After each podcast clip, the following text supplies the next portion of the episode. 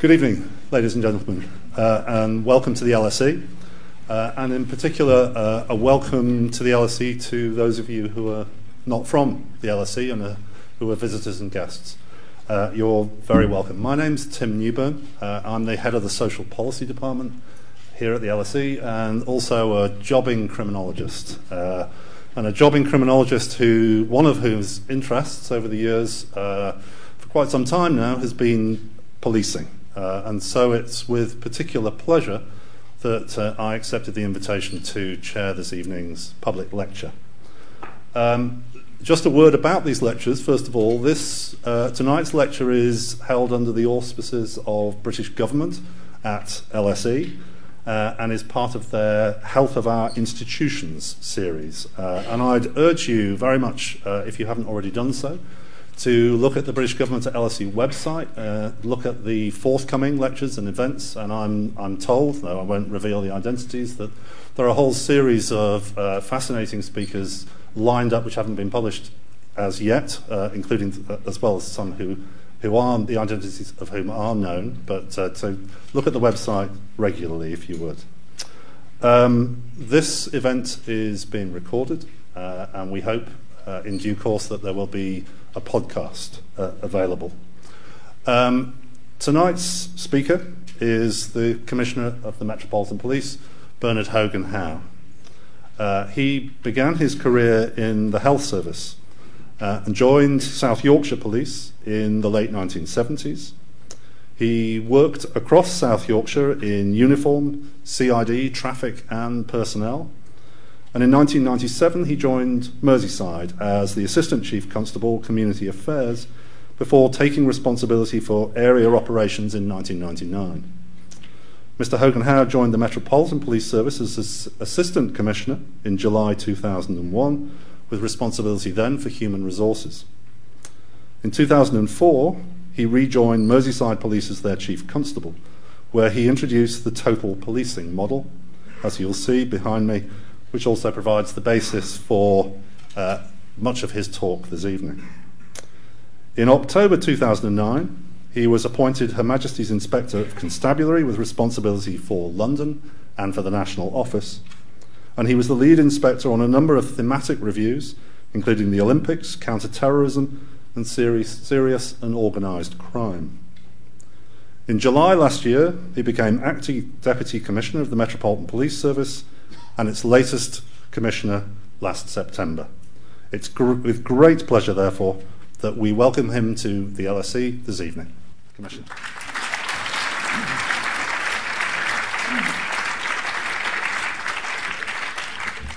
Uh, good evening, everybody. Um, I'm really grateful of the opportunity to uh, speak this evening. Uh, I'm grateful for the fact that so many people took the opportunity to be here tonight. Um, I'm sure some people may agree with what I'm about to say, and some people may disagree, but I always think that getting involved in public debate uh, is vital. Um, if it doesn't come at, over at all tonight, I hope to get over to some of my passion for policing uh, and keeping people safe. Um, it's what's driven me for 30 odd years now.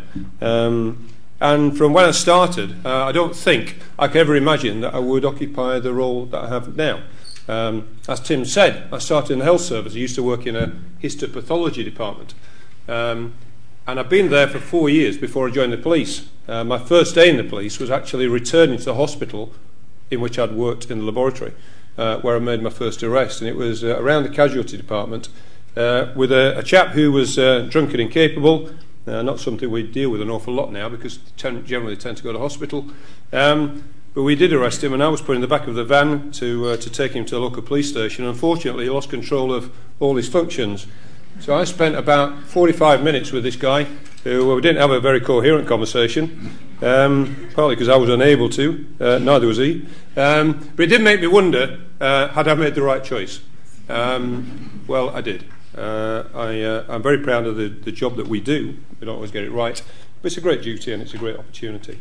Um, in terms of what I'm going to talk about tonight, it's about half an hour, um, if that's okay for you. Before I think there's an opportunity for t- questions if you'd like uh, to ask them.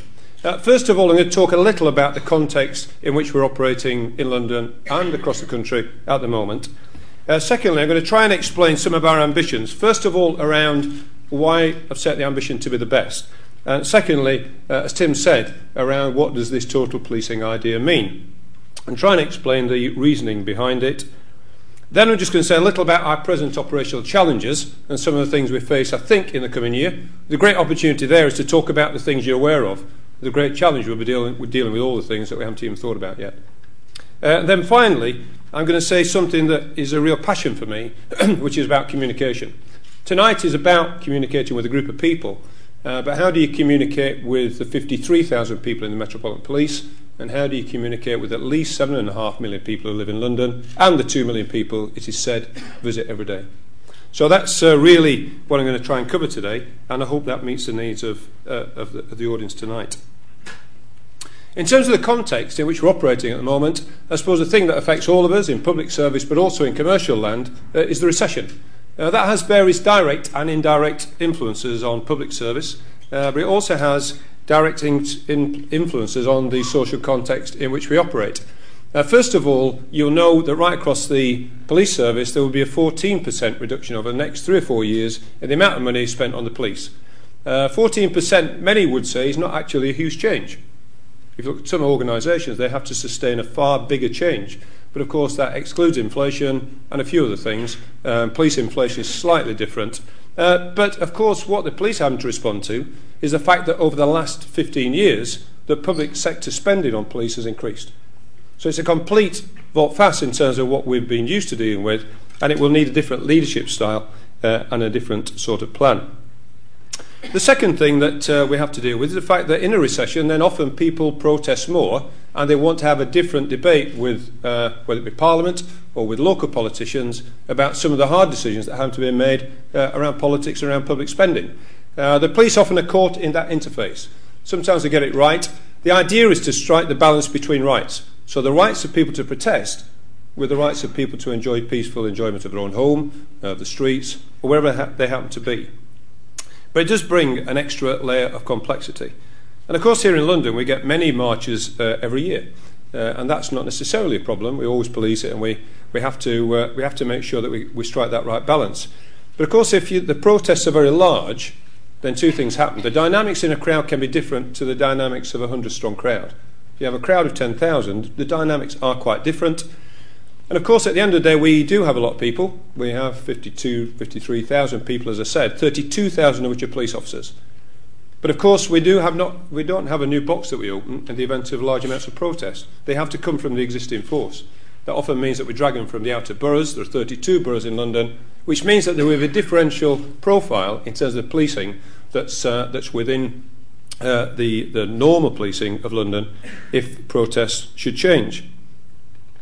The second uh, dynamic, uh, ironically uh, and coincidentally, today is the change that the police authority in London uh, has disappeared. As of midnight last night, the police authority uh, went.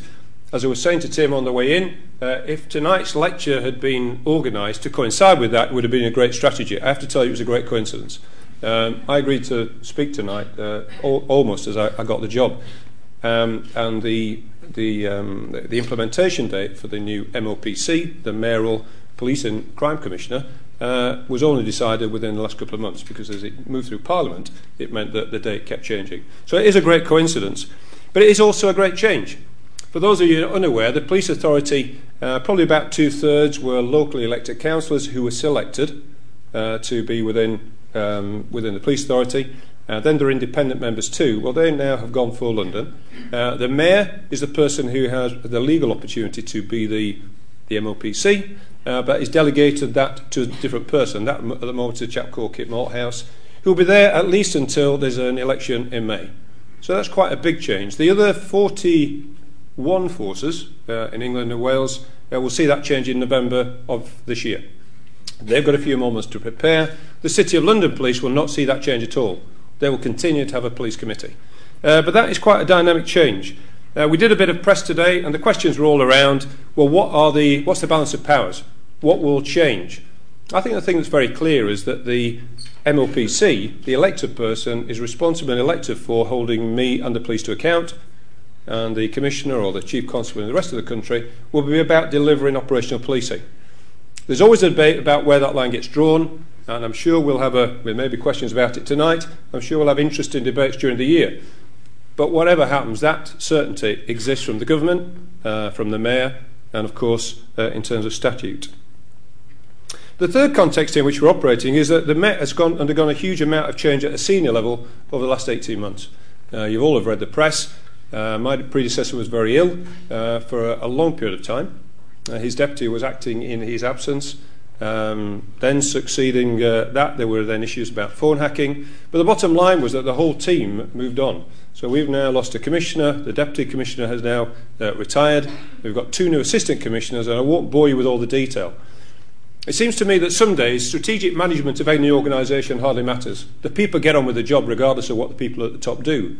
But I think if you see sustained uh, uncertainty over a long period of time, then it does matter. The Met is a big beast. We're given £3.5 billion of the public's money. We employ 53,000 people. We provide a service, as I said earlier, to 7.5 million. So to provide more certainty and consistency is something that we need to aim for. And I think the trick is not to confuse uh, certainty and stability with inertia, because there are many things to do, and I don't want to be associated with stasis and just the status quo. But we do have to give more stability to our organisation and also, obviously, to the people in London. We have a uh, coalition government, as you're aware of, so that causes uh, debate and tensions within the government, I'm sure, but also in terms of some of the things that we've taken for granted in the past. So that really broadly is the context. Uh, I'm sure there's many other things I could have talked about, but they're the things that probably are on our uh, major hit list. So within that context, uh, I wanted to set an ambition which I thought was bold and attainable. All I've said is I want the Metropolitan Police to be the best in the country. Um, you could argue all day about how you measure it, and I'm quite happy to say a little later about how we might measure it. Uh, but my principal point is this. First of all, I think it's an honourable intention.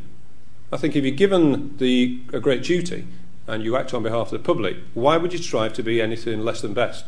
So it's about an honourable intention. The second point for me, in most public services, but particularly the police, there is no competition. If you have a crime, you're a victim of a crime, then you cannot go to anybody other than Metropolitan Police in London. And if that is the case, it seems to me that with a lack of competition, we have to strive continually to challenge ourselves about the quality of service and the delivery of what we're given this duty to perform. So if we don't do it, who would do it? Because there's no one out there who can react to your robbery or burglary, and we, we it seems to me, need to have that uh, great opportunity to continually compete with ourselves. The third thing I'd say is that I don't know how to strive to be 23rd out of 43. I think you can strive to be best, but I think incremental change rarely drives sustained uh, performance improvement. And finally, in this area, just say that one of the things I've set as our, some of our starting uh, lineup of, of priorities is first what we've called the three C's. Anybody who's working in an organisation will know that you know there's always a some alliterative point that is made to try and encourage people to hear what you're saying. The three C's are simply cut crime, cut costs, and to continue to develop our culture. I'll say about develop culture because for me, I made it was a conscious decision not to change culture. I've, I've experienced, I don't know if any of you have, organisations that come to you and say, right, your culture's bad, I'm going to change it. I, my experience is that often what happens is people become defensive and stop listening. Well, I want them to keep listening. So I think we can always develop our culture, no matter who we are, and I include myself in that. But I think there are great opportunities to continue to develop a culture. And in terms of where I think in the past we've managed to make great success, and in Merseyside we've achieved quite a lot in terms of cutting crime and cutting costs and getting more police officers on the street. Um, the short term hits were about the cuts in crime. What we could do tactically to improve that. The long term benefits were really as a result of developing the culture. In that case, with 7,500 people. Here, as I said, with 53,000. I'll say something under the communication about I think we, what we need to do uh, to achieve that. If we are going to drive performance, then one of the things that we do need to do is have a good performance culture. What I am not in the business of doing and never have been is just counting dots on graphs for the sake of it. For me, if you have 10% less crime, it means a number of people who are less victims. It means there are less robbers, less burglars, or whatever else you happen to be counting. So it's not to confuse numbers with real life. It's about measuring real life in a way that people understand and then doing something about it. But it seems to me that if you don't know what's happening, either in terms of outcome, how many robberies were there, or in terms of what you're doing as an input, what are you doing to actually make sure that happens less, or if it happens, you help people more, then how do you know what's happening unless you count? The trick is used to make sure that it's not bureaucratic, bureaucratic and it means something in terms of the job you're doing. If you count numbers for the sake of it, it seems to be unlikely to achieve much difference, and the people you lead are unlikely to support you. So there is a trick in making sure you count the right things and that you do it in the right order. If that's what is about being best, then uh, my other point is about what we call total policing. Um, I'm old enough, and there's probably not many in the audience, to remember an old Dutch football team uh, that used to play a really flexible form of football. Um, that form of football, uh, somebody pointed out actually recently, didn't win the World Cup, but I thought it was pretty good. Um, but they, the, the, idea was that if you're a fullback, you could work, you could work at the front, and if somebody you know, went out of position, then somebody else could fill in. Um, it all struck me that that was a really, you know, it was a simple plan. Everybody knew their part in it, but if somebody else wasn't available, someone else helped. I suppose that was one thing when I was, came to think about, well, if you get a great opportunity, I think, to lead an organisation, what is it you stand for? What is it that drove you to join this organisation? That the good parts of the culture you want to make sure that they can hope, hopefully support.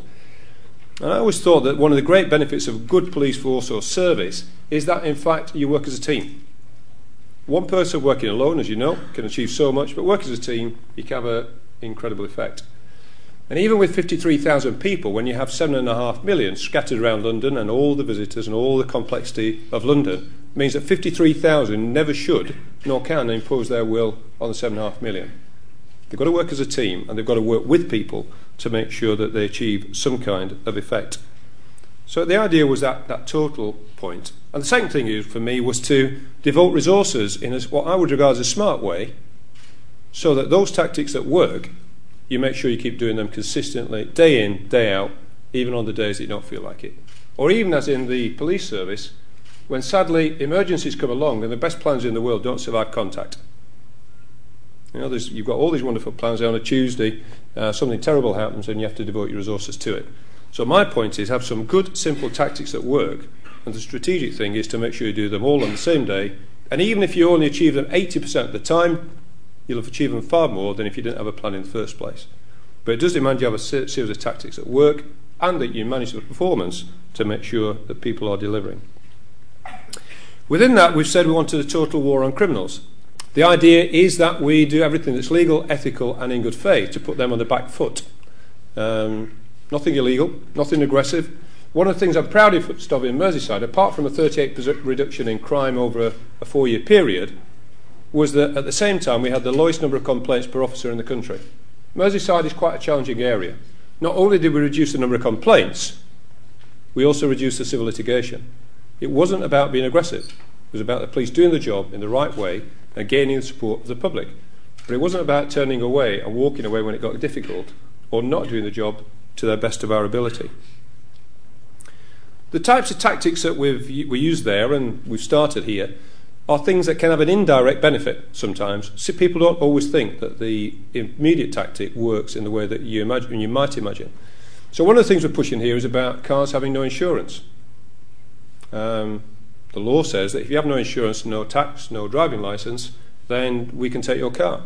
If you get it reinsured, or for the first time insured in some cases, or taxed, or you get a license, you can have your car back. You'll still be prosecuted, but you get your car back. If you do none of those three things, you've lost your car.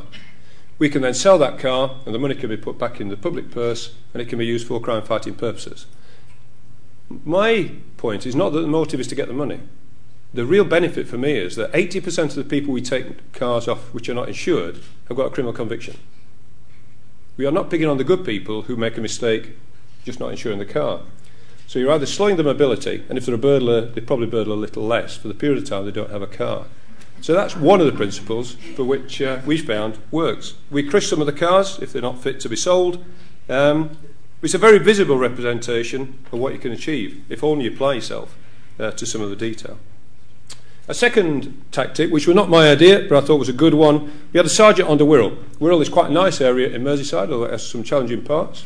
Um, and the sergeant noticed that if, uh, instead of taking months and months on uh, drugs operations to do surveillance, if you got enough information to persuade a magistrate to give you a warrant, so an independent check on whether this was good and valid information, if you got the warrant, put the door in, it's amazing what you found. You got a series of criminals who actually weren't expecting you. Sometimes you found drugs, sometimes firearms, sometimes cash. The point was you kept them on the back foot. And the test of propriety was whether the magistrate would give you the warrant, and they were prepared to support that. So it wasn't whether a local officer just thought, well, I'm going to put the door in. Um, and that really had benefits beyond the most immediate. And the thing that we're saying is, number one, is we've got those tactics that can work, and I'll not talk too much tonight about things like ANPR, automatic number plate recognition. You had to do it consistently as a team right across the force area. Because if you're not careful, the challenge comes in, well, all you're doing is displacing it. You're moving it from the Wirral, you're moving it over to Southport or, or wherever. But if you do it together, the impact as a team can be significant. And the trick is to try and do some of these things together in London on the same day. We started those tactics. The trick is to keep it moving forward in the future. The second part of total uh, policing was to say, sadly, we do not catch everybody who commits a crime. We detect broadly one in three of all crimes. We detect 90 odd percent of murders. But of all crimes, about one in three. And some crime types, very low percentage detections.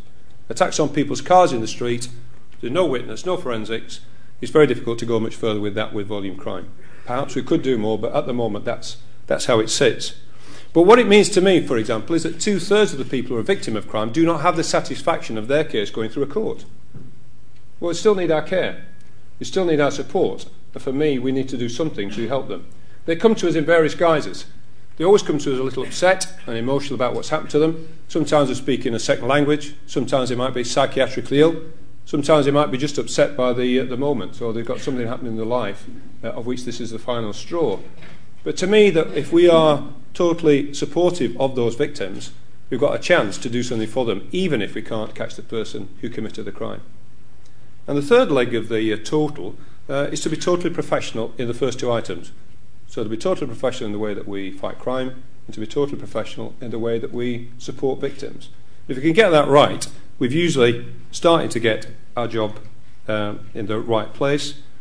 And the only final, which I couldn't squeeze total into, but we put it anyway, which is about technology. The police service is a great people business. I don't think we'll ever have a time when we don't, with, you know, we, we police without people. But I do think that technology is a great opportunity that we have not yet tapped. You see the pace of technological change, um, but things have come along over the last few years, which I think we can invest in more and drive out better performance. So I've mentioned automatic number plate uh, recognition cameras. It's a thing that drives a congestion charge. Um, it's a thing that tells you whether or not someone's driving a car that's stolen, whether the driver might have a, uh, a is wanted for murder. It's something that actually can do something you or I think can't do, which you remember lots of number plates and then tell you whether you should stop them. It's a very intelligent form of stop search, and I'm going to come back to that later. But for me, that is one example, and there are many, where in fact uh, technology can help us do our job. And for me, over the time, a lot of police IT, and I don't know what, other organisations are in the audience, but our IT has produced lots of lists. Not detected much crime, but it's produced an awful lot of lists. So I can tell you how many burglaries there were last year, but which one did it prevent? And it seems to me automatic number plate recognition and others things can help in that bit. Uh, and we need to invest at the rate, uh, well, a different rate, to, as, as we have done to date. I sort of talk a little about the operational challenges. In the coming year, uh, I suppose the blindingly obvious one is the Olympics. Uh, it's going to be a great opportunity. Um, I think everybody wants to make sure that people who visit London have a great experience. It's a great sporting event. And in the way that you hope that referees, for those who watch sport, are the thing that you don't notice, uh, that would be our great, I think, our great accolade. If the police and security systems are in place, don't get noticed, nothing goes wrong, that'd be great. Um, but clearly, um, there's a risk. Millions of people watch, hundreds of millions of people watch the Olympics live uh, across the world. You have uh, hundreds of thousands of people who are going to visit the event. It's going to be a great challenge just in terms of the infrastructure uh, coping. But the bottom line is we all need to keep them safe and we need to prevent. Probably the biggest thing that we worry about is terrorists. I don't think necessarily criminal attacks are the, the issue, but we do worry that the opportunity presents itself for terrorists. And of course, it says nothing in this audience to say that both America and the UK uh, are potential targets for certain groups of terrorists. So it's something that we need to be aware of and we need to plan. Uh, and certainly the threat assessment said that even if today there is no obvious threat against the Olympics, it's clear risk. And it's no good getting in May of this year and suddenly wishing that we'd ramped up all the security as though it was the highest threat. So we have to use that lead time effectively. Uh, but it's a big change for London. Fairly small period, the Olympics and the Paralympics, but a huge amount of planning to make sure we get it right. Uh, there'll be about 14,000 police officers, many from outside London, uh, which is a point I make about mutual aid. We, we help each other from time to time. Uh, really important that we uh, get that right. We've got the consequence of the August riots. Um, I'm not sure anybody fully understands yet exactly what happened in those riots, but terrible things. People died in London, people died across the country. Uh, any riot is an awful thing. It's when control broke down, uh, perhaps we see the worst side of human behaviour. Um, but it's vital we don't see it again. It's vital we are trying to understand what happened. Uh, Darra Singh is producing a report. Uh, we, the Met, are producing a report. We'll publish our report, but of course it will be our report based on our evidence gathered from people talking to us. And people may say, well, actually, that's a partial inference. So we're doing our best to you know, give objectivity. But I'm more interested, frankly, in what other reports produce in terms of their evidence gathering. Uh, we've got the Jubilee, which is another great opportunity, uh, but quite a challenge in terms, again, of policing right. We've got general counter-terrorism. Uh, we've talked about the Olympics, but of course, as we saw with G20 uh, back in the, uh, the attacks uh, that happened in London a few years ago now, it wasn't the attack on the the heads of European governments and world governments that was happening in Scotland it was an attack in London. So, you know, they could attack anywhere, even if they don't attack the Olympics, and it may be around the time rather than at the time. And finally, I'll just say a little about gangs. Um, we said a little um, in the recent weeks um, about two, two or three things, really. One, gangs, two, youth engagement, and three, stop search. For me, there is a link. Um, we intend to announce on the 31st of January uh, a new plan around gangs, which will be a very significant investment of police resources and also local authority resources. What can we do to either, if there are people hurting other, other people, arresting them, or on the other hand, can we help them to get out of the gang culture? Because there's no benefit for anybody in maintaining criminality. So that will be a plan that we'll announce on the 31st.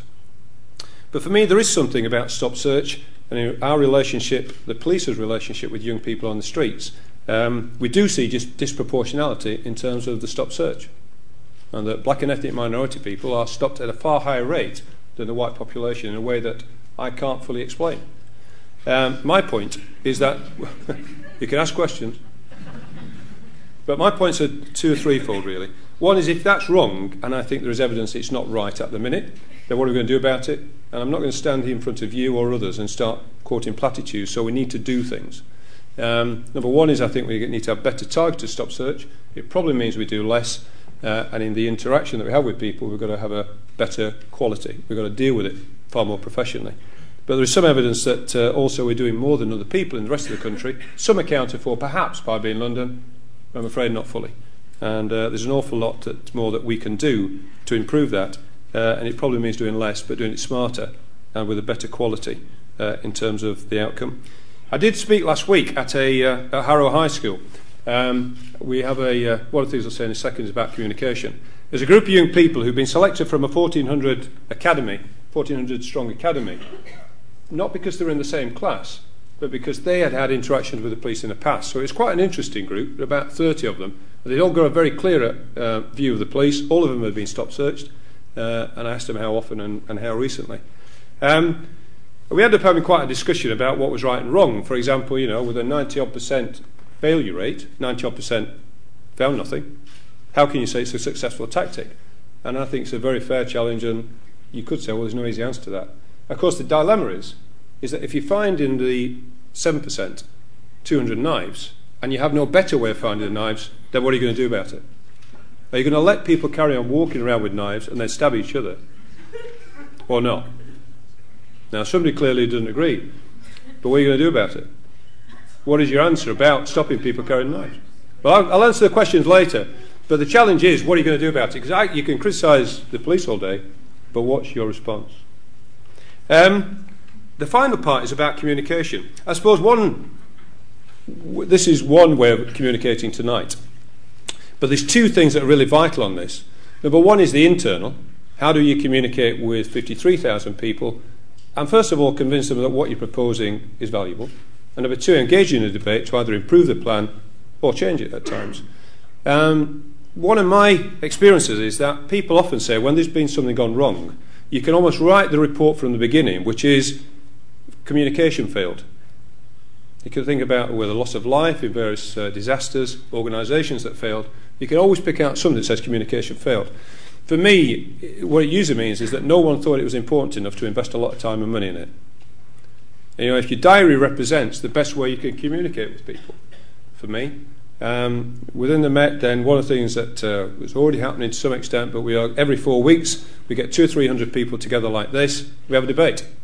One, we give a briefing, uh, but then number two is a question and answer session. So there's opportunities there to either convince uh, or to to change your own mind. Now we'd use the internet. Uh, we start to use Twitter. And the vital thing for me is one of the things that worked best in Merseyside is we picked out the leaders of the organisation I worked directly with them as the leader of the organisation, sat them in a room, and then we worked through the things that we want to change. Because if you're not careful, your organisation's hand, the supervisors, is left with people who've been doing the job for 20 years, and no one had the courtesy and the, for me, the common sense to sit down with them every so often and say, you know, things have changed a bit. All those things that you started doing 20 years ago, when you might have been selected as sergeant, may have moved on. And then we get surprised because they become cynical, because they keep doing the same job, and no one said things have moved on. So it's vital we invest that time in training and in development. And that's something that uh, we will do even with 53,000 people. And I'd want to take a personal lead in that. And the final thing is to mention the external uh, communication. For me, well, number one is to have a simple message. People I don't think, and I include myself in this, I listen to the radio. I couldn't recall everything I heard on the news this morning. Perhaps you can. But it seems to me you've got an opportunity, if you've got a simple message, to get that message over to lots of people. So the message has to be fairly simple. It has to be reiterated. And in a city of seven and a half million people, there are mechanisms to get that conversation going. They call them mass media. That's why they're there, to converse with the masses, as is the internet.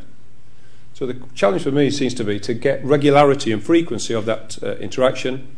Uh, it can be by using the mass media, and it can be the other uh, thing we've started. We've only had two uh, two, two of the sessions up to now, but we'll have more. It's every four weeks to go to a different part of London, hold a meeting in a borough. So if you're not happy with the police or you just want to come and discuss things, come and meet me in this room. Uh, we were in Harrow, which was covering Brent. Um, so I think where the, uh, the other ones were Brent, Barnet, um, and I think it was Haringey last uh, last week, where people did turn up. I think about 200 people turned up. They asked questions. They had some good questions, and you can't answer all of them. But it seems to me that the very least you need to do is to be held to account, and that's one mechanism with which it can be done. You've tried tweet, but I think as one or two people have found recently, tweeting can get quite difficult to try and reduce very complicated things into simple language. And the time that you have to make that calculation is very short. It's a dangerous combination at times. But it's an opportunity that we can use, I think, a bit more. But I think if you left, I was left with nothing else that uh, I wanted to get over, is it seems to me that whether it be tonight, whether it be the mass media, whether it be the internet, or just the face-to-face contact, that's a great opportunity for to be influenced and to try and influence others. Um, and I think you should have the, I think the courage at times to stand in a room with people and then see whether or not they agree with you. If they don't, then take it on the chin. But sometimes perhaps they might think you've got a point, and they may therefore be persuaded. But at least you've engaged in a contact. And even in a big city, doing it regularly, frequently, with different networks, you will gradually uh, have some kind of dialogue, which I hope will uh, improve our decision making and my decision making uh, over the years. Um, thank you for listening so carefully. Uh, I appreciate it. I've gone on a bit. I'm now going to uh, sit down. If anybody would like to ask questions, very happy to take them.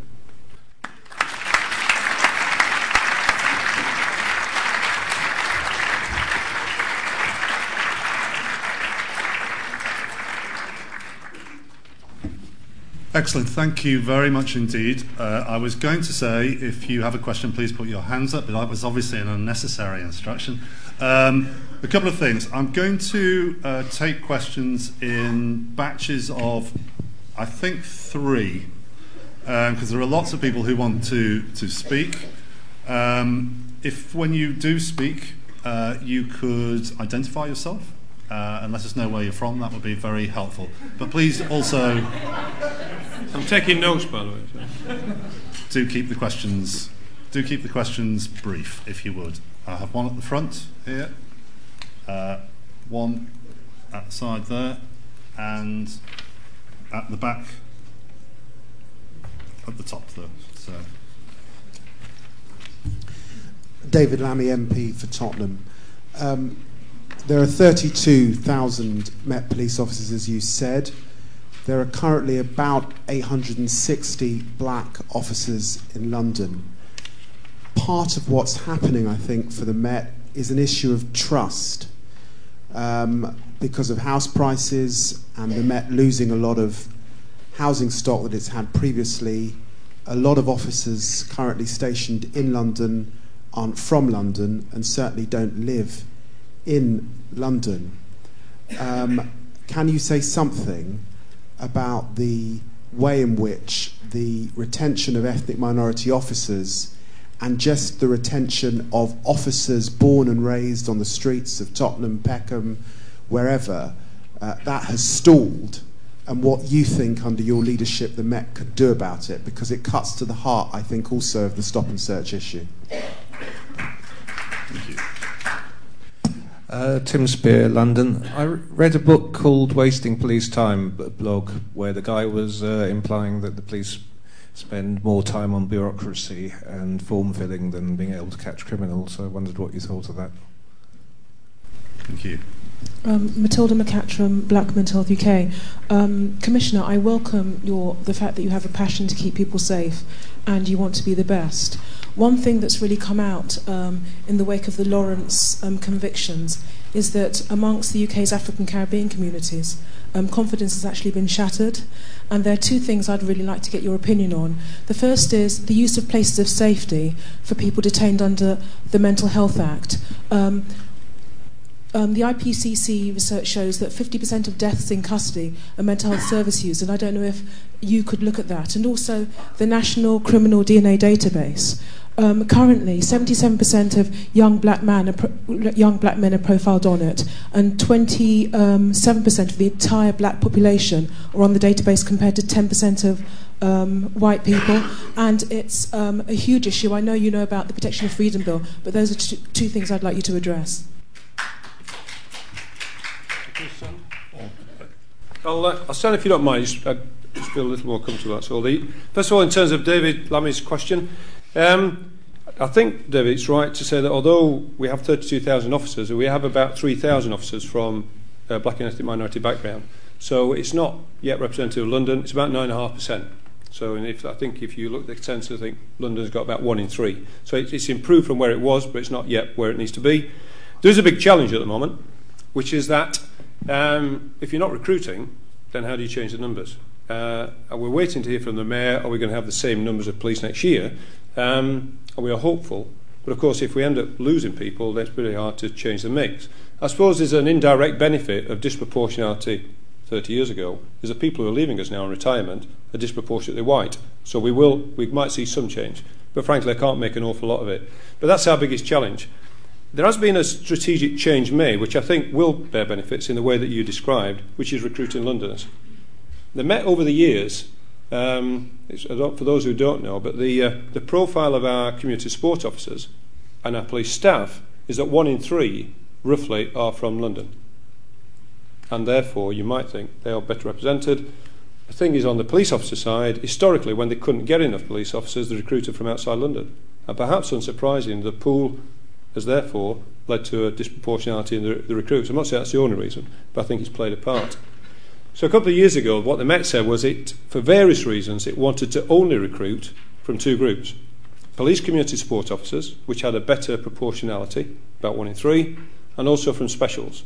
Both of those groups tend to be Londoners. Specials because they're volunteers, and therefore they tend to police in the area they live. And community support officers because generally they have recruited from London. So what you've seen over the, that two-year period is we have seen better representation, but it's not yet perfect. The only final thing I would say on this is for me, I've argued for, both with, I've argued with colleagues in ACPO, but also with others, that I think we should have lateral entry.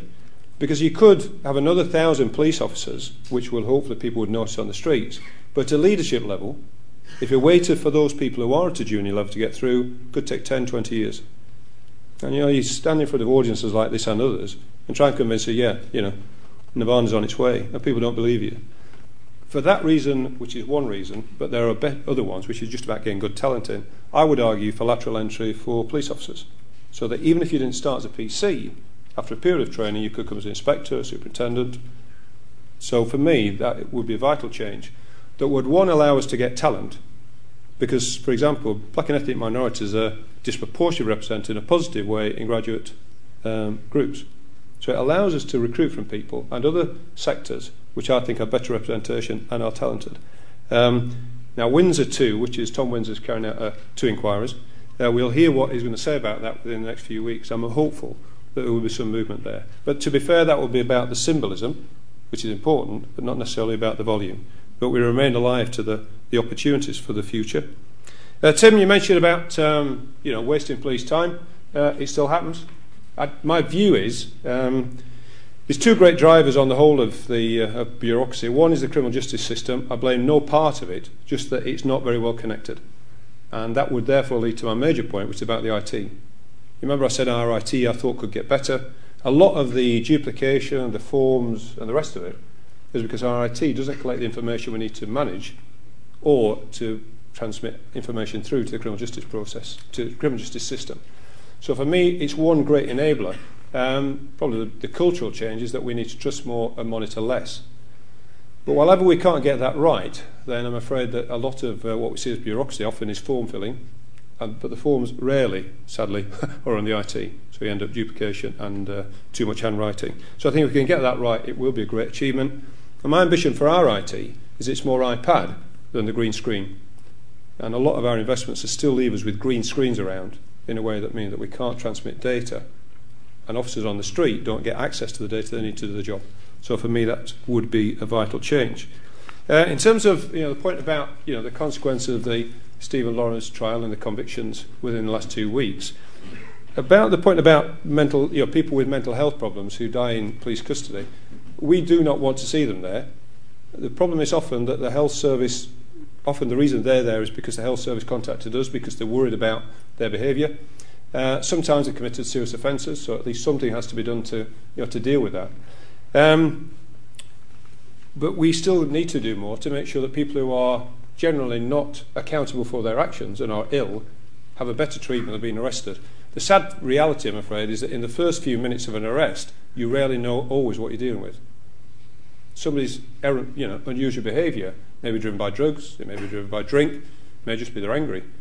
It may be they are psychi- psychiatrically ill. The officer at the scene is rarely well equipped, sometimes not even in the custody centre, the cells, um, still doesn't always know exactly what they're dealing with, because often it's a combination of the lot.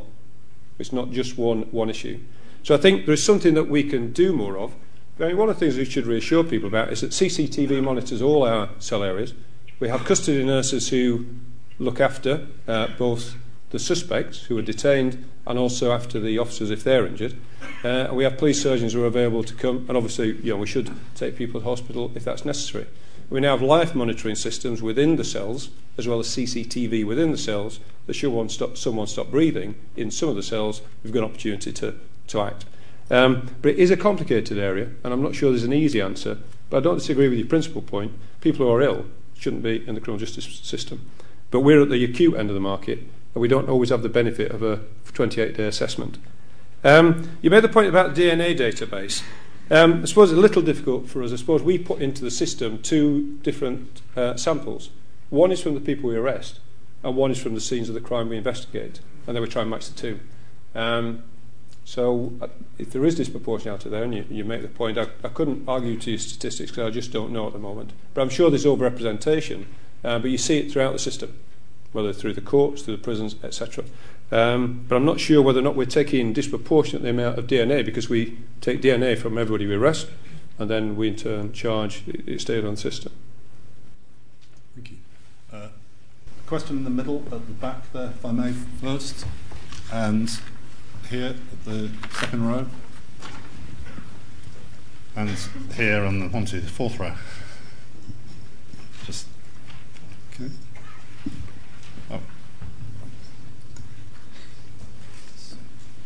Um, thank you. Um, I'm Helia from UCL. I was wondering if you could um, talk about um, your views on whether there's a link between crime rates and perceptions or fear of crime.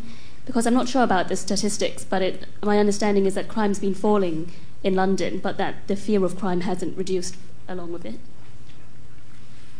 Thank you. Uh, hi, uh, John Alsop, first year undergraduate here at LSE. I, you briefly alluded in your speech to uh, the new focus, I believe, of Operation Trident on uh, sort of combating gang uh, criminal behaviour. Um, I read a really interesting uh, article in The Guardian a couple of months ago with Karyn McCluskey, who um, has seemingly had a really, really um, positive programme in Glasgow, which has really significantly reduced gang violence. Uh, what sort of aspects, if any, are you going to take from that in your approach to the problem?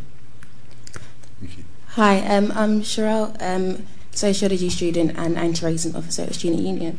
Um, you mentioned that you couldn't explain or couldn't fully explain why stop and search happened disproportionately to certain communities, and people laughed. And I don't know whether to laugh or cry. Just in case you don't know, if you're a black man, you're 30 times more likely to be stopped and searched in London compared to a white male.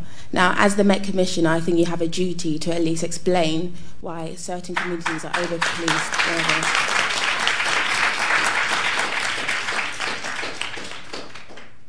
Okay. Um, in terms of the, uh, the point, I'm sorry, I didn't catch the, the woman's name who's from UCL. Henia. Uh, it was just that the link between crime rates and fear of crime is not well established. Um, so it seems as though even when crime goes down, people remain frightened of it. The various explanations for that, of course, recorded crime doesn't capture everything. But even when the recorded crime and the British Crime Survey, which is an anonymous survey of the amount of crime around, goes down, it still seems that fear of crime can go up. Um, no one really understands that exactly, uh, because, but there are many things that play a part. Apart from your personal experience, it also depends on whether, what the media report and how they report it. Uh, it can be that single incidents uh, have a disproportionate effect.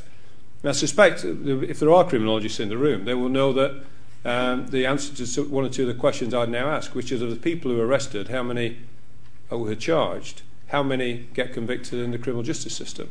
If I ask that question in a public forum, people often say, well, about 10% get convicted, 50%. The answer is about 80 percent. People often think that the criminal justice system doesn't work. And yet the prison population has gone from 40,000 to over 80,000 within a space of about 10 years.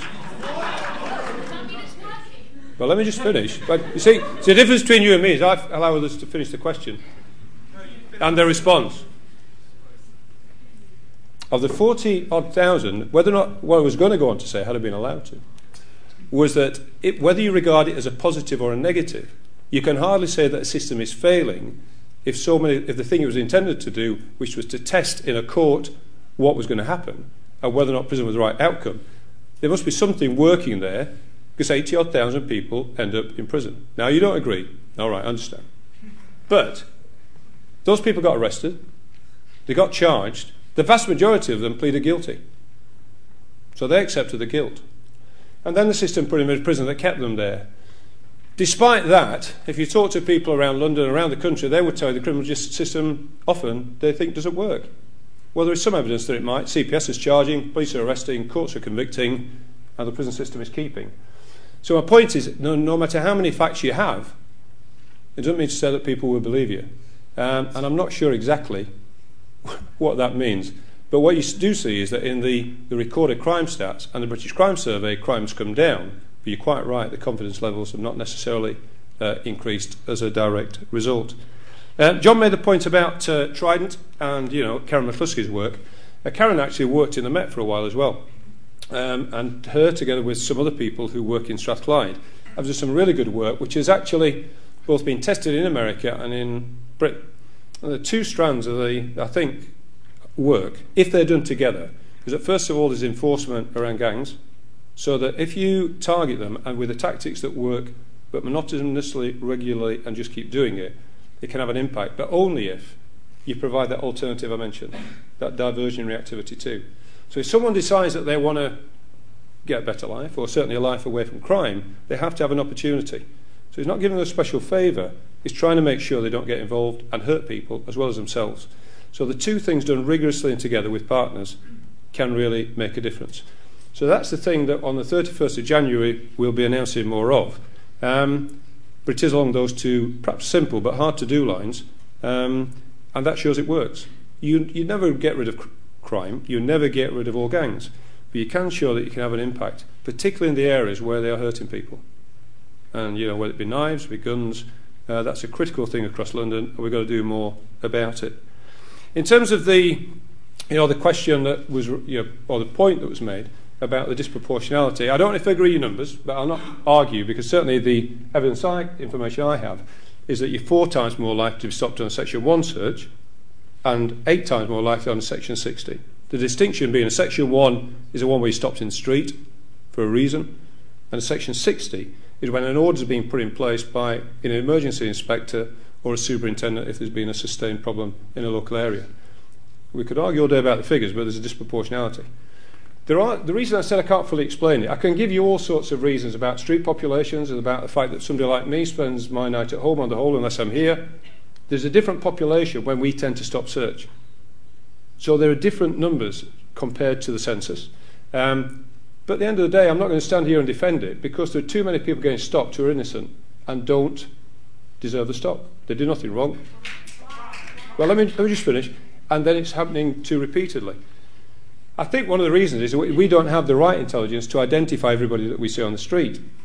So sometimes, if you know someone that's been previously been caught with a knife, or someone who is threatening people, or somebody who the local community said we're really worried about them carrying knives, or their brothers said it, sometimes people will tell us. We not got enough intelligence to actually, out of seven and a half million people, this person tonight is the person we want to find. Now, one of the things that we want to do in the future is to say to people in the way that Crime Stoppers does, if you've got intelligence about a person, Give us a name, give us who's carrying the knife, we'll go and find them. We haven't got those systems in place. So often you see a less intelligent approach overall, and I think we need to get better at that. I'm not going to duck that question, partly about training, partly about our systems, but mainly I would argue about identification of people who should be stop searched. Because one of the options that certainly someone like me has got is say, I'll tell you what will stop it. We'll just stop, stop search. And it goes back to somebody laughed up there but if the reality is then that people walk the streets with knives and guns, I'm not sure who's better off. So it seems to me better that we try and improve the system, not that we stop it. Um, but I think a large part of it, as far as I can see, and the other option is, of course, that, that people believe we're prejudiced and we only stop some people by colour. Now, if that's their perception, it's their reality, so we've got to do something about that too. So I hope you will see that in the coming weeks we'll have a better system but I know that there's people in my role who've been making that promise for many years. So you'll have to test me as well by the results. But I hope in the, uh, the proposals we bring forward, you'll see not only it's a strategic change, but it's a tactical one. And for me, you can have all the wonderful strategy in the world, but tell me how you're going to do it, and now I believe you. And I hope you will accept that in some of the doing, you will be more persuaded. But it will take some time for people to believe me, because in two years' time, I come back here, it's not changed. I've made a fine promise, but nothing changed. But I know I can do something about that. Thank you. Uh, one at the front here and there. Some competing microphones. Okay. One, uh, one at the back, and then one right by you. Commissioner, can you hear me? lost. Have another go. Is it? Can you hear me now? Yeah. I can, but I can't see you. Where, where you wave? Right, ah, sorry, right. right. Okay. Sorry. Commissioner, my name is uh, Sajjad Khan. I'm a councillor in Middlesbrough. Often your predecessors have been caught up in the politics of the day with the local government and with the previous and the current government. How would you plan to keep politics and policing separate?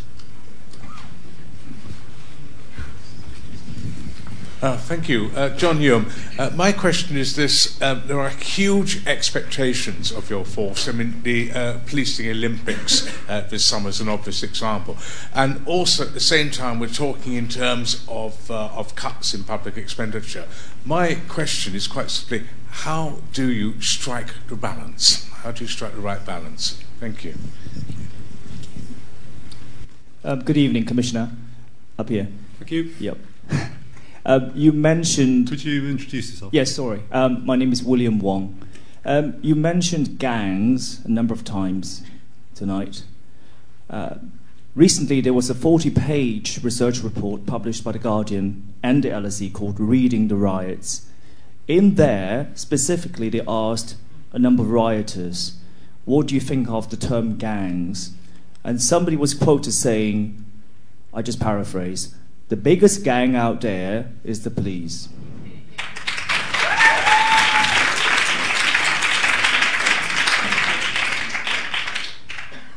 And just a minor second point. I don't know whether you saw the play The Riots, which was at a tricycle and recently moved to Bernie Grants. In there is a verbatim political theatre, so they're using all this interview material. Intense hatred, I'm quoting, for police in uniforms was featured heavily again and again.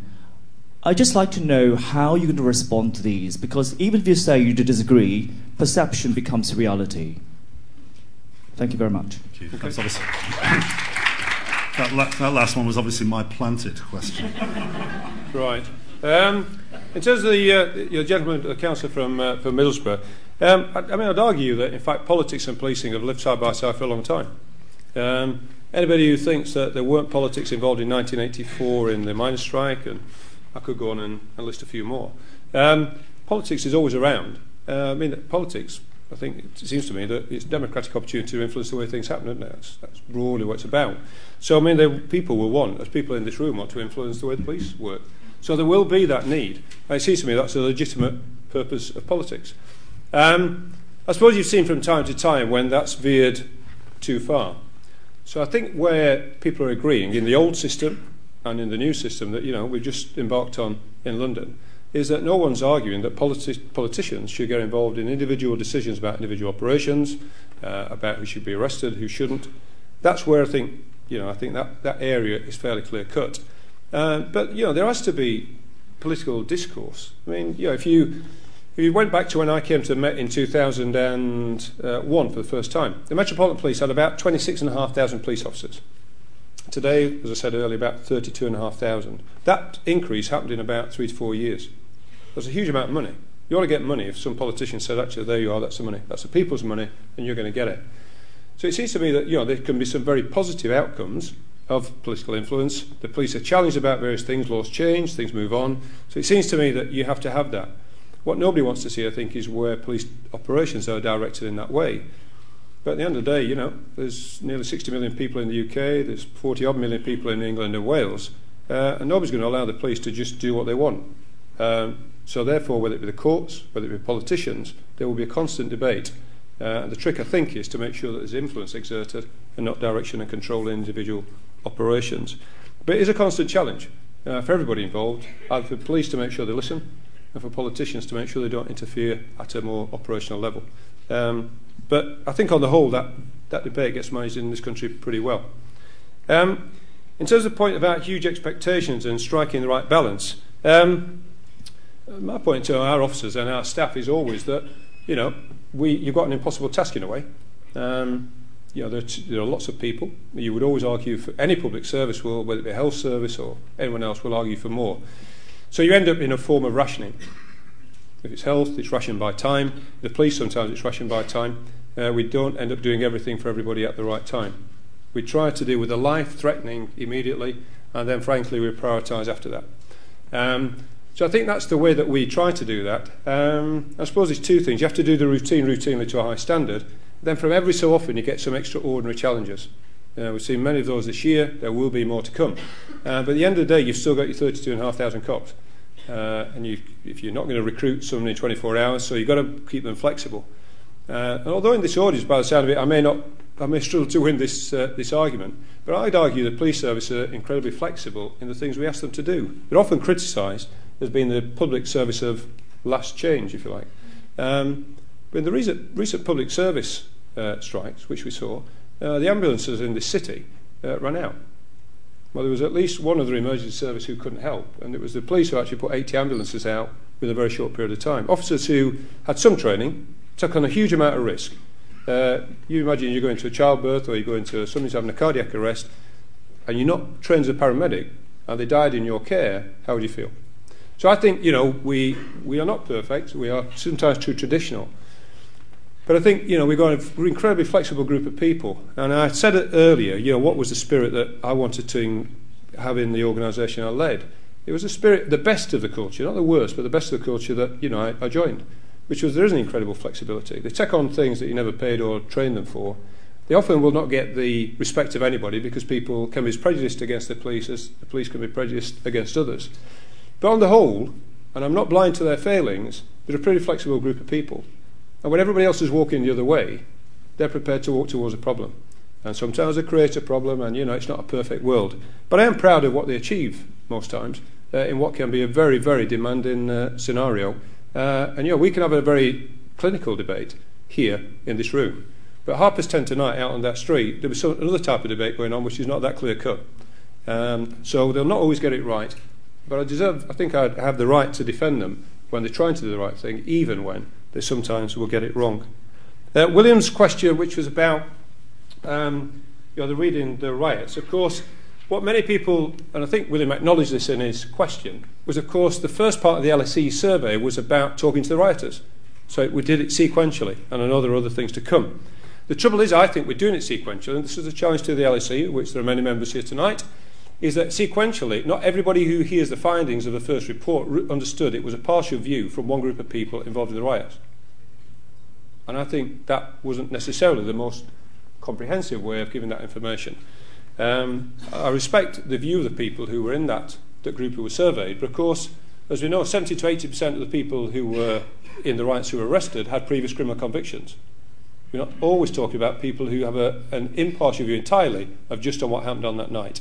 And I think that at least needs to get played into the mix in any subsequent debate about some of the findings in this very important area. And the only second point, you made a point about the big gang, and I'll, we'll take that on the chin.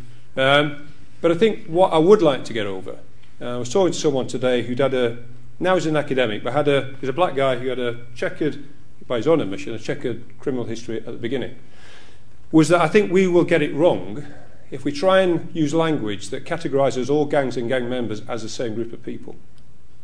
We've got to, we, it's not about you know, uh, branding, it's not about you know, talking to people as though they're inanimate objects. For me, it is about recognising that members of gangs can be influenced. We've got to do something that recognises their individuality as well as the effects they're having. Uh, they say, don't they, I think in conflict, there are seven stages. And it starts where we disagree and it ends where there's a war. But along that spectrum, we stop listening to each other. About stage four, you say something to me and I say something like, yeah, well, you would say that, wouldn't you? Because that's, that's just what you think, isn't it? In fact, I haven't got a clue what you think. But we've got to a stage where we imagine we know each other's motives. It seems to me if we get the language and the communication wrong with the gangs, one, they won't hear. And number two is it will misrepresent what we're about to do. So it's quite it's, it's not that straightforward a task, but I think if we think about it carefully, we can get it right. Because I think people who are involved in criminality often don't know out. They're as trapped as some of their victims. They don't know how to leave gangs without getting attacked. They don't know how to go. They don't know how to go and live in another area. They get pigeonholed into certain places in gangs, and they just don't know how to leave it. They go in the same pubs, the same cafes. Uh, so how do they get out of this this place? Because they may not have the academic qualifications of people in this audience, and they probably won't have the resources. So they carry on doing the same thing they've always done. So to get into that mix is quite an interesting task. We can do the enforcement, and in a way, that's the easy bit. But I think the harder bit is the communication with them, and then provide an opportunity to say, if you're listening, and if you think you're going to, you want to stop offending, then talk, and let's see what we can do about it. But we do have to apply some pressure to make them listen sometimes. Right, we're, time is marching on. We've got four microphones, so we've certainly got time with the if the commissioner's happy with this to take one more round of questions. So let's try and use all four mics if we can. So one here, uh, one in the red shirt at the back, and then uh, right next to you there, and then finally, who have I been missing out? Um, so chap there in the second row. Oh. Pass the microphone along, and let's, if you can complete the question quickly, that's, that's, we'll do the extra one if that's okay. Yeah, sure. So, I can't even now, I can't remember where I started. Catch. Um, Catherine Hall, LSE. I have a question on how Londoners view their police service, in particular the, um, the confidence they have in the police. The first part of the question is what do you think is the practical importance of having the confidence of the public? And we know there's large parts who have high levels of confidence, and there's parts where it's broken. And secondly, what do you think your organization can do to gain confidence amongst those who currently have very low levels or none of it? Hi, Commissioner, down here. right, thank you. Hi. Uh, my name's Jack. I'm a political theorist from an institution other than this one. Um, I'm I'm kind of curious. Um, so, you talked about the impact of the recession on policing uh, and the likelihood of increased protest uh, under, under uh, an economy undergoing a recession. You talked about a balance between the right to protest and the right of people uh, to go about their lives unmolested. Um, so we saw uh, recently, I think, uh, the first manifestation of total policing in a public order context, which was probably the student demonstration on November the 9th, uh, where we saw the erection of barriers in the street, uh, a demonstration entirely surrounded by police, uh, stopped every 10 minutes or so, funneled down back streets away from any public vision whatsoever. We then saw on November the 30th the erection of steel barricades in Trafalgar Square, uh, confiscation of placards.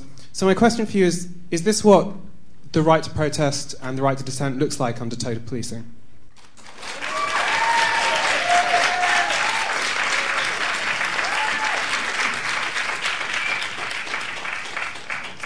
Good evening, Commissioner. Um, uh, I'm a crime analyst working with uh, different local authorities in London.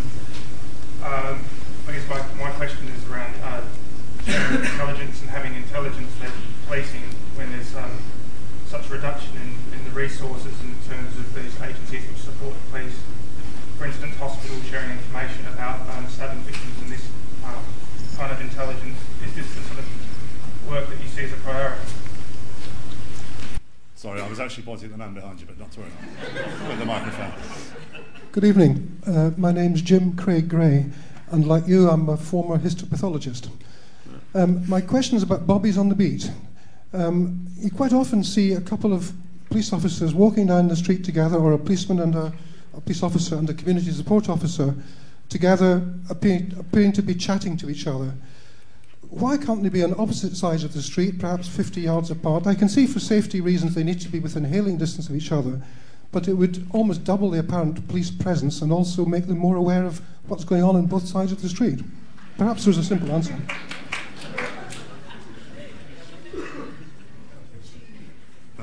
No. I shall attempt to point at the right person. Uh, um, I'm, I think I'm probably the only person in the room that's contractually obliged to refer to you as sir, uh, because I'm a serving Met officer, uh, as you are. Um, and I'm sure I'll get a great reception having said that now once I leave the building. Um, it's like sitting here. what I wanted to ask, sir, is um, how we harness this level of debate, this level of engagement, this level of involvement that all the people in this room uh, have with what we do, and how that can really translate into ways in which we can actually change frontline policing for the better. Thank you. Could you just. Thank you. Checks in the post. If you could pass the microphone, uh, and then we'll have to make this the last one, I'm afraid. Hello, um, I'm Liam. Um, could you just explain to me why you've undertaken this strange exercise of rarefying abstracts such as crime? For example, your war on crime rhetoric that you um, like to wheel out. Um, is this an attempt to abstract away from criminality within your own police force, such as the 333 deaths in police custody in the last 13 years? I'm sorry if I got this figure wrong, because they've increased since the last time it was reported.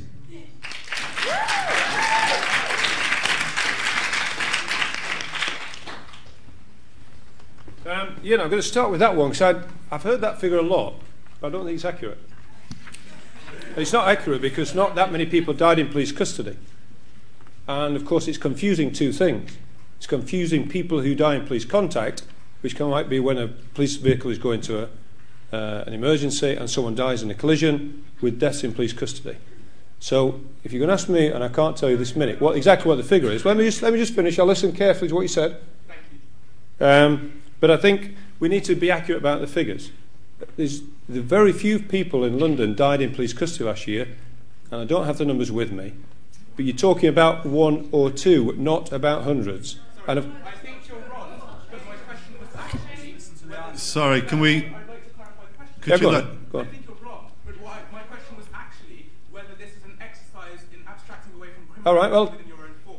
I'm quite happy to go on to that, which I was going to go on to, but I'm challenging you about your facts, and I don't agree with you. You haven't got the alternative facts, so sure you can do that. Yeah, all right, but you, neither of you substantiated your facts either. And the same figure is trotted out, but without the substance. So I'm going to challenge it. um, we're going to end up having a sterile debate because neither of us got the numbers. Um, but I think in terms of, it, I think it's a nonsense to say that we're, we're doing that because you know, we're talking about a total war on crime to detract from criminality in the police. Um, it's just not the case. The motivation behind it, because if that was the case, why would they do it in Merseyside and why are we doing it here? It's not to do with that at all. It is to be doing with it is to do with giving a clear mission to the police. And for me, often it's got confused over the years where people thought it was social service, and yet when people turn to them, when people turn to them to stop antisocial behaviour tonight, not in three weeks' time, who want a burglar catching tonight or somebody stabbing them, they want the police to respond. So that's the motivation. I can't talk about other people. It's nothing to do with detracting from the police. If there are officers who are criminal and they're hurting people or stealing things or they're corrupt, they need arresting and locking up. I can guarantee that in this uh, room here, we have more people dedicated to investigating public complaints overtly and covertly and do arrest officers and they do get sacked and they do go to prison. Well, there's, there's, there's quite a lot actually each year. Well, again, you know, I mean, well, if you just let me, if you just let me finish, you, you can all shout out various facts that are not necessarily relevant. But my, but my point is, my point is, my point is, is that we do take it seriously. Do we get it right all the time? No. But in each of the individual cases that we could go through, it's easy to shout out something that may be worthy of attention, but it's harder to have a debate. So, therefore, on another occasion, quite have to do that. I can only give my honest response uh, at the moment. In terms of the other people who uh, asked questions, um, the point about, uh, I think it was Catherine from the LSE, what, what is the practical benefit about, you know, from having confidence? The principal one is the one that I talked about at the beginning which is that with 53,000 people, of which only 32,000 police officers, then you cannot impose your will on the public. So you have to work with consent and with support. And if people didn't support us, they wouldn't ring us every night and have six million telephone calls for help. And if they didn't think we did a good job and sorted things out, they wouldn't ring at that rate. The, re- the other reason it's vital is that, of course, what we need is we cannot solve crime. We can't just guess exactly who we should go for in terms of crime. There's only three ways to catch criminals. And number one is you catch them doing it. Number two is that you have forensic evidence. And number three is someone tells you who did it. And it's in the latter category that we don't have public support, who do in large numbers tell us who commits crime, then we wouldn't get anywhere. Well, clearly, we are making arrests. We are, as I said earlier, under challenge. Uh, we have had success. But, of course, we do have informants. We have members of the public who tell us what happened. We have victims who tell us what happened. We're able to actually make progress uh, in many, many criminal cases. But I think we're only able to do that if we can show that we act reasonably most of the time. If we get it wrong, we try our best to go back and put it right afterwards. I think the best way of trying to get confidence in those groups of society who don't trust us at the moment is to just keep working hard at trying to improve and trying to get it right. Um, and acknowledging if we've not got it right and coming up with a better plan and keep going back. Uh, there's no public service in this country or anywhere, I think, that couldn't say that it's perfect or would say it's perfect. So therefore, we've always got an opportunity to improve. And I'll, while I'm here, we'll always listen. And if we've not got it right, we'll try our best to come up with new things and new ways uh, to do things. Um, Jack made the point, uh, which is about the, uh, the various student marches. You got a good round of applause for this total policing about stopping protest. It's not. But what you can't see either, if you remember, Jack, from the previous year, was that when a protest got out of hand, is a building got invaded and people were at risk. Yes! Now, some people might think that's a good idea. Well, let's come into your house as well. let's, let's come into your business. But, but let, me just, let me just finish. Which is that people have got a right to protest, and we did nothing in the policing of the two marches that you mentioned to stop that protest. What we did stop is obviously the opportunity for people who might, and there were people in the crowd who did want to cause either harm to property or to people. We made sure that we stopped them doing that. Now, you may say no, but in thousands of people who are protesting, nobody really knows exactly what they're going to do. And as we saw in the riots, if a crowd gets out of hand, you cannot restore order very easily. So the main thing is to make sure that they police properly and appropriately according to law, but not that they get out of control. So therefore, nobody's. Let me just finish. No, you see, what, the, what you're demonstrating is that you don't like other people's points of view, so you try and dominate. no, no, no. The, the very thing is, you, can I? Excuse me. Can I? Can I please, can I please ask you to let the commissioner finish? Yeah. Well, you, what you're showing is that you, you don't like other people's point of view and you shout down. Fine. If that's the what, if that's the sort of sterile debate you want, I, I don't mind. But I'm trying to tell you that first of all, we will respect the law and we will protect protesters, but we won't allow them to disrupt other people's life. Ladies right? and gentlemen. But you've got your point of view, but I'm not going to agree. In terms of the final point which I made, I think was made was about. Sorry, there were two others. One is about the sharing of intelligence. The gentleman who I didn't catch his name because I couldn't quite hear. I couldn't quite hear because you hadn't got the mic. Um, the, uh, the point about sharing of intelligence, I don't think depends on the economic situation and whether how much resources we've got. It depends on the will of organisations to share it. Um, the health service over time has improved the way it's shared information. I think it's vital. Because I said earlier that there are different ways of measuring whether crime improved or you know, got more or got less. Um, but people report crime to different organisations with different motivations. So people go to health service to get help because they've got a medical problem. Uh, people report crime to insurance because of motivation about compensation. But what's critical is that we share a comprehensive picture, and that has improved over the years. I'm sure it could improve again, but generally you do see that a lot of that information is shared. For example, everybody who has a car stolen generally always reports it stolen to the insurance company. So we do share that data, but certainly for the future it's more vital. I'm not going to take the second question because it's, it's a bit unfair given that you jumped in on someone else. Um, the only final point, which I think is about uh, Jim, who's talking about PCs and PCSOs and, uh, patrolling. Um, my, my predecessor introduced uh, single patrolling, uh, something I support. Uh, there's also something which I think research has shown can work, which is called proximity patrolling, which is exactly what you said. Basically, if you're going to, even if there's a danger in an area, uh, you patrol a different side of the street. And number one is that you got a chance to talk to people. So, I mean, I, I know that often people say, well, actually, all they're doing is walking the streets and talking. Well, if you walk in the streets with somebody, you do have to talk from time to time. Uh, what I'd encourage them to do is not to ignore things and to talk to other people too. Uh, but your point about that proximity patrolling, uh, it, first of all, it is a tactic that we use. I have seen it, but probably we could do more about it. And really, following the riots, one of the things we had to manage was that the, uh, the single patrolling deteriorated in terms of how much we were doing it, and we are now getting back to a stage where I think we can uh, rely on uh, doing that. But I have to say it's a debate we have with our own staff because, of course, they're the ones who take the consequences if, if I or we get that wrong. Uh, we do the risk assessments, we try and get it right, uh, but I'm not against the, the broad thrust uh, of the point you made. Thank you very much indeed. Um, I unfortunately I need to uh, draw proceedings to a close now. Um, can I, just as a final announcement, ask you all to remain in your seats uh, while we leave the stage in a moment or two? I'd like to thank you all for coming here today uh, and for participating and engaging in uh, robust discussion. Uh, I'm very grateful to you. As I said at the outset, um, this was a, uh, a, public lecture under the auspices of British Government, LSE, and I do hope that you will look at the website and come to future events. Um, particularly like you to join me in thanking the Commissioner for his presentation this evening and for